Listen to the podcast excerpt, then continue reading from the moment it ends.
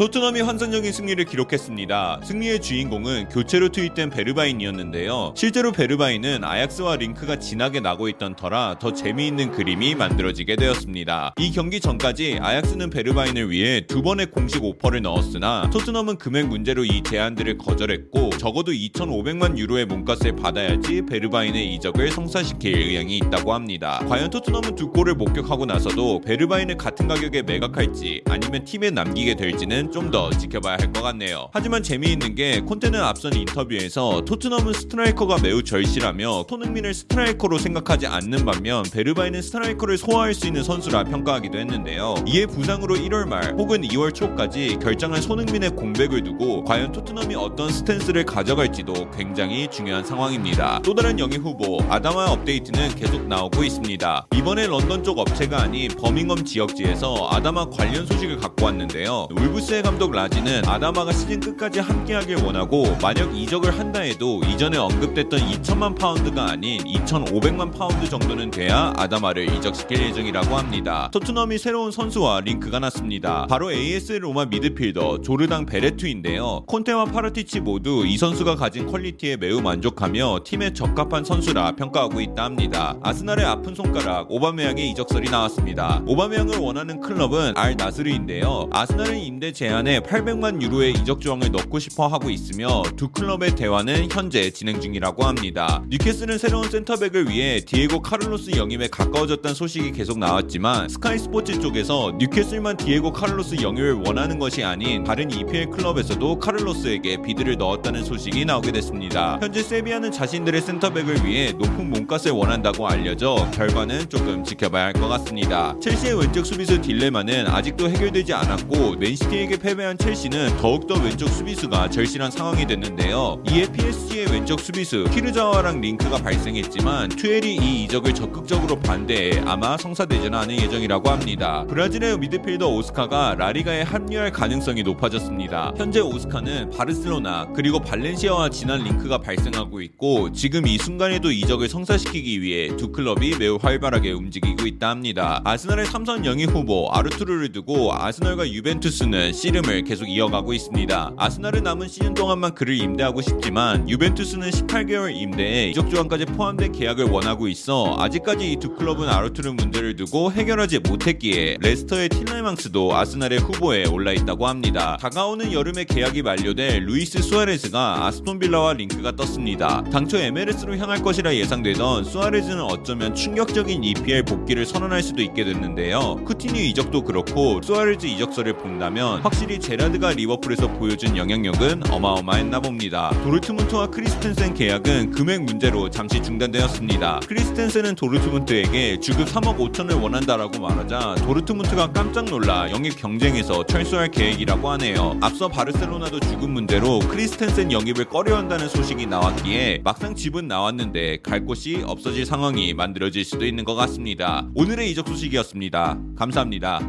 끝!